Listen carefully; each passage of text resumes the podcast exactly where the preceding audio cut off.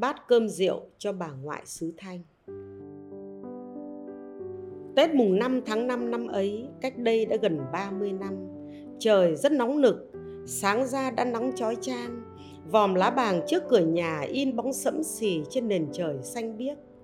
Không gian im phắc, không một gợn gió. Từ sớm tinh mơ, mẹ tôi đã đi chợ hàng bè sắm đủ rượu nếp hoa quả cúng Tết trên ban thờ gác hai, rồi vội vàng xuống nhà dọn hàng sửa chữa xe đạp, xích lô, xe thồ, lắm thứ đồ lỉnh kỉnh. Năm ấy, chín chị em gái trong nhà đều đã ly lấy chồng ra ở riêng hết. Ở nhà chỉ còn dì út và cậu út còn nhỏ. Đến non trưa, chị em tôi lần lượt lục tục kéo về, trước là để thắp hương gia tiên dịp Tết đoan ngọ, sau là để thăm bà ngoại của dì hai tôi. Lúc bấy giờ bà đã ngoài 80, ốm mệt lâu ngày.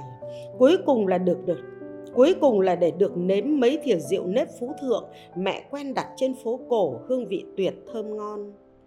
Còn phải hỏi mấy chị em tôi, từ Tết mùng 3 tháng 3 cho đến hôm ấy mới gặp nhau đông đủ thì chuyện nổ gian gian như thế nào? Chuyện chồng, chuyện con, chuyện tiền nong, chuyện chợ búa học hành. Âu rượu nếp hạ xuống từ ban thờ, chả kịp chia ra các bát nhỏ, cứ mỗi người một thìa xúc như chèo thuyền, veo một cái đã không còn một hạt. Chợt nghe mẹ tôi gọi vóng từ dưới nhà lên. Để phần bà Thanh ít rượu nếp nhé. Sáng hôm nay lúc bố mẹ và hai em ăn ở đấy thì bà vẫn chưa dậy. Ố, sao mẹ chào bảo sớm chúng con ăn hết mất rồi? Ừ, ăn hết rồi thì thôi. Đứa nào chạy ra chợ hàng bè, mua thêm cho bà một bát con nữa đi. Thôi, bà già yếu rồi, ăn sữa ăn cháo chăn gì rượu nếp, nhỡ bà đau bụng tháo dạ lại khổ thêm mẹ ạ. Nói rồi chị em tôi lại tiếp tục chuyện trò, rôm giả còn hơn trước. Chuyển sang đề tài áo quần đầu tóc. Chiếc quạt trần eon cổ lỗ quay lừ lừ, kêu ỏng ọc, ỏng ọc. Gió nóng như hầm hập cũng chả có tí nghĩa lý gì để phá đám nổi. Gần đến giờ cơm trưa, vẫn chuyện không dứt được Sực nhớ đến lúc đi đun canh, dọn cơm thì đã quá 11 giờ trưa. Lúc chị hai bưng bát cháo vào buồng cho bà ăn, thì tôi xuống bếp bắt nồi canh. Chợt bắt gặp mẹ tôi, đầu vừa kịp tháo nón, chán ướt dịn mồ hôi, tay cầm bát rượu nếp bé bé đậy cái khăn vải màn mỏng te tái, mở cổng sau bước vào sân nhà. Ấy, đã rửa mặt cho bà chưa? Đừng cho bà ăn cháo vội nhé, để mẹ bón cho bà vài thìa rượu nếp giết sâu bọ đã. Trời, thì ra mẹ lại tự ra chợ sao? Nắng thế này. Đi có mấy bước mà, cho chị em chúng mày nói chuyện thỏa thuê đi. Mẹ mua vội cho bà kịp ăn trước giờ ngọ chứ. Khỏi nói chị em tôi ân hận biết chừng nào. Ôi mẹ tôi, sao người có thể coi trọng tập tục cũ đến thế chứ? Thời đại nào rồi mà vẫn còn như vậy? Chuyện là cha tôi có hai người vợ. Tất nhiên là từ khi chưa có luật hôn nhân của thể chế mới ra đời năm 1959. Năm 1942, cha tôi thành thân với mẹ tôi, cô gái làng đúc đồng ngũ xã Trúc Bạch và sau đó đã sinh đủ một trai một gái. Công việc làm ăn của gia đình khá là hanh thông, phát đạt với một hãng xe tải nhỏ chạy đường dài Hà Nội, Thái, Hà, Tuyên.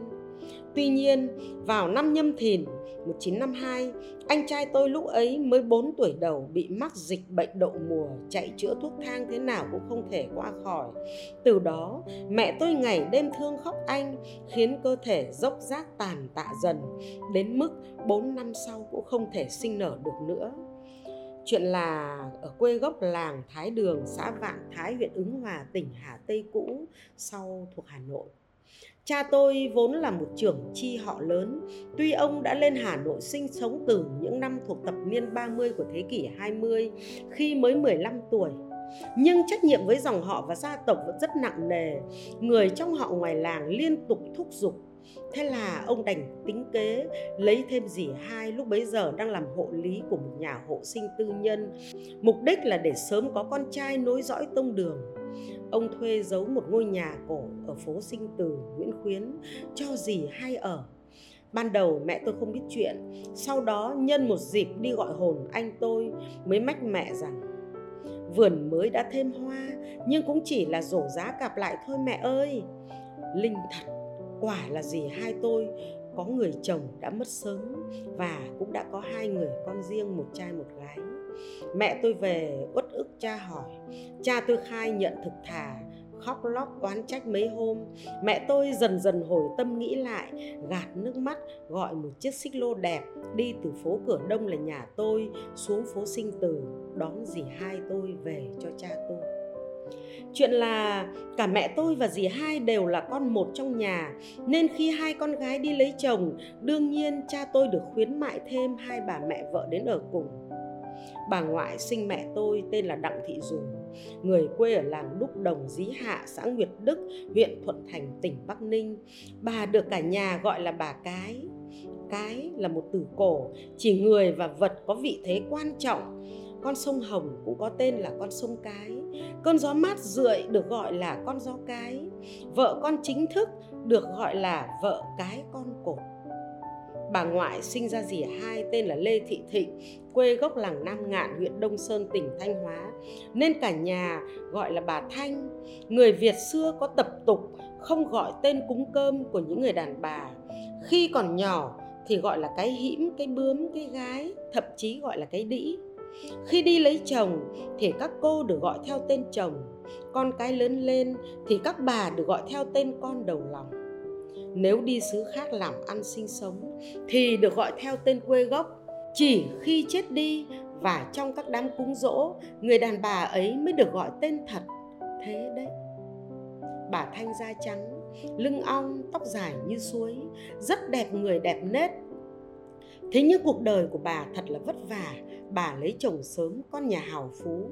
Nhưng sinh nở sáu bảy bận mà các con toàn bị yểu mệnh, còn lại mỗi dì hai tôi. Thế rồi ông lại mất sớm, khi bà mới chưa tròn ba mươi.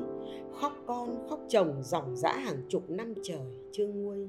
Trẻ trung xinh đẹp mà ở quá nào có dễ đâu hồi cải cách ruộng đất. Gia đình bà bị quy địa chủ, khốn khổ nhục nhã trăm bề, nên dì hai tôi phải tìm cách trốn ra hà nội kiếm kế sinh nhai, để lại hai đứa con nhỏ cho bà nuôi ở thanh hóa. Mất gần chục năm trời đằng đẵng Chuyện là sau khi cha tôi cưới dì hai thì hai bà vợ cứ thế thi nhau đẻ nhưng vẫn cứ không ra con trai. Mẹ tôi đẻ thêm tôi và cô em gái nữa, còn dì hai tôi miệt mài đến năm bận vẫn cứ là gái tưởng đã hết hy vọng. May đến lần thứ sáu thì được cậu út, đồng thời cũng là cậu trưởng trong nhà.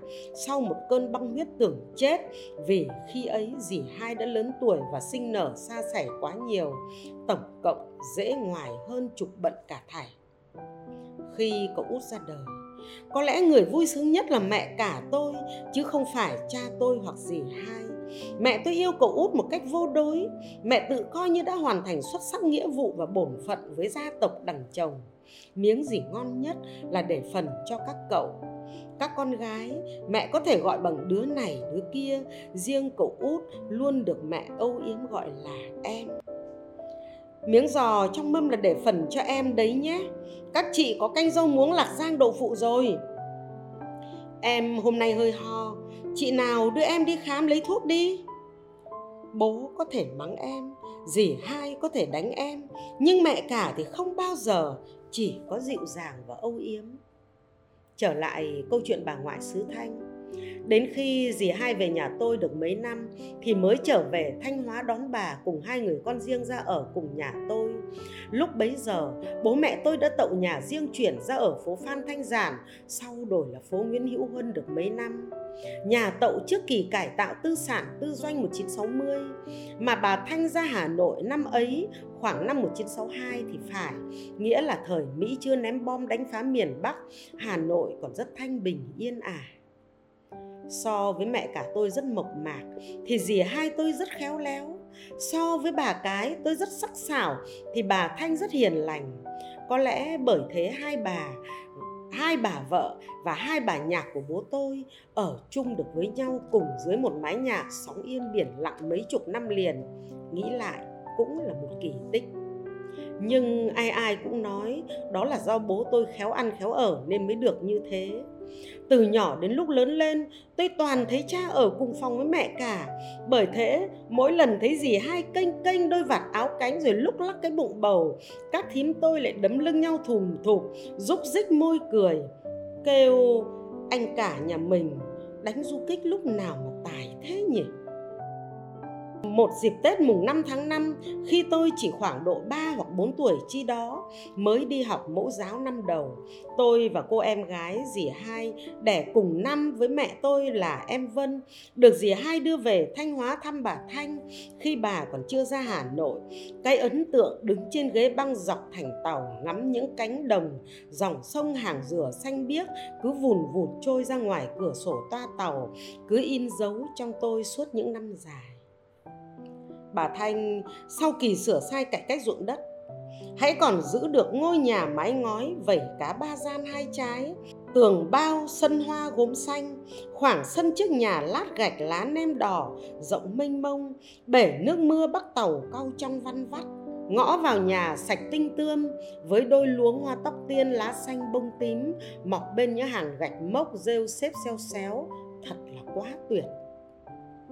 Tết mùng 5 tháng 5 ở xứ Thanh cũng hoa quả gà vịt như Hà Nội nhưng lại có một thêm món bánh đa nướng ăn với cùi dừa và cháo quê cấy đường mật. Khác cái là họ hàng đến chơi đông vui rộn ràng hơn ở Hà Nội. Ai cũng khen hai cô bé Hà Nội mặc hai cái váy đức hạnh hàng trống, có thêu khuôn nhạc và con chim đang hé mỏ ca hát, thật là xinh xắn dễ thương. Và đặc biệt nhất là hôm ấy hai chị em tôi được ăn một bữa rượu nếp do chính bà Thanh ủ nấu từ nếp quê mới gặt trên cánh đồng nam gạn thơm ngọt và dẻo vô chừng. Hạt cơm rượu mọng như con ong non, cắn giòn bem bét bem bét mỗi đứa một bát cơm rượu đầy say líu lưỡi mặt đỏ rực ăn xong lăn quay ra ngủ trên chiếc chiếu hoa trải dưới hàng hiên mát rượi ở hà nội đâu có được như thế. Bà thanh ra ở hà nội. Những năm còn khỏe, đều bảo mẹ tôi đong gạo quê say dối để bà tự ủ cơm rượu, không phải đi mua ngoài chợ. Bà ủ khéo lắm ngâm gạo đổ sôi nếp hai lần, rắc men quê gửi ra, lót lá chuối, đậy lá sen mấy lớp. Cứ vừa đến đêm mùng 4 dạng sáng mùng 5 là trái nhà gác hai thơm lựng mùi cơm rượu nếp mới.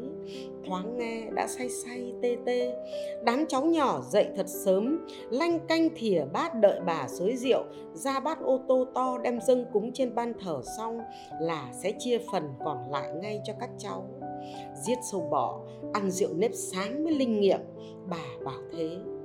Thích nhất là thứ nước cơm rượu đặc sánh vàng óng, đọng trong đáy chiếc chậu sành, hứng dưới giá rượu nếp. Chị em tôi tranh nhau lấy thìa vét từng giọt, mút chùn chụt tôi lúc ấy đã lớn nên hay để ý thắc mắc. Sao cháu thấy cơm rượu gánh rong, nhiều nước rượu thế mà nhà mình chả có mấy bà nhỉ? Đấy là người ta pha thêm nước đường. Còn đây là của nhà mình, là thật hột nước rượu, dù ít nhưng đặc và thơm. Ăn nhiều là say bò ra đấy. Bà cái rất hay được về quê bắc ninh vì quá gần gũi. Bà thanh hiếm có dịp về quê thanh hóa vì quá xa xôi. Hồi ấy tàu xe bắc nam đâu có thuận tiện như bây giờ, nhất là khi chiến tranh nổ ra, thanh hóa bị đánh phá ác liệt ở nơi sơ tán với các cháu tại thôn Tự Khoát, xã Ngũ Hiệp, huyện Thanh Trì, ven Hà Nội. Bà Thanh thường ngày ngoáy cối dã trầu và chú tâm lắng nghe tin tức quê nhà qua chiếc loa phát thanh xóm khọt khẹt ọ ẹ. Kể cả lúc nghe tin chiến thắng, bắn rơi máy bay hay lúc nghe tin người dân thương vong, bà đều ui choa, ui choa liên tục. Sau đó, bà ngồi thẫn thờ lặng lẽ Tôi biết lúc ấy bà đang rất nhớ xứ Thanh, nhớ con sông Mã sóng đánh miên man, nhớ cầu hàm rồng in bóng lộng lẫy mỗi khi chiều xuống, mặt trời đỏ rực hạ dần qua hòn núi ngọc biếc xanh. Hòa bình thống nhất năm 1975, khi ấy bà Thanh đã già, chỉ có thể trở về thăm quê đâu đó một đôi lần vào dịp đầu hạ khi các cháu nhỏ đã được dịp nghỉ hè, bà đỡ phải cơm nước hàng ngày. Mỗi lần như thế, bà lại đem ra hà nội những món đặc sản xứ thanh lừng lẫy như tôm he, mắm tôm, con phi phi, mực khô và đặc biệt là mấy cân gạo nếp xay dối để ủ rượu. Tết mùng 5 tháng 5 Tưởng là trời thương cho bà Thanh những năm tuổi già êm đềm an vui, nhưng không ngờ gì hai tôi mắc bạo bệnh ra đi khi mới chớm tuổi 60. Lúc đó bà Thanh đã ngoại 80, bà vô cùng đau khổ, than khóc hoài cảnh lá xanh rụng xuống lá vàng còn ở trên cây. Nghe tiếng bà hờ con thê lương, thương cảm biết chừng nào.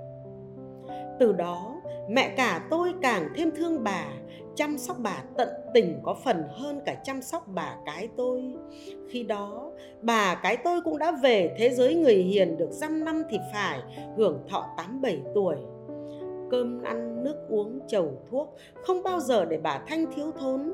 Nấu bón gì, mẹ cũng nhớ nhắc các con để riêng một chút đun nhừ thêm dành cho bà.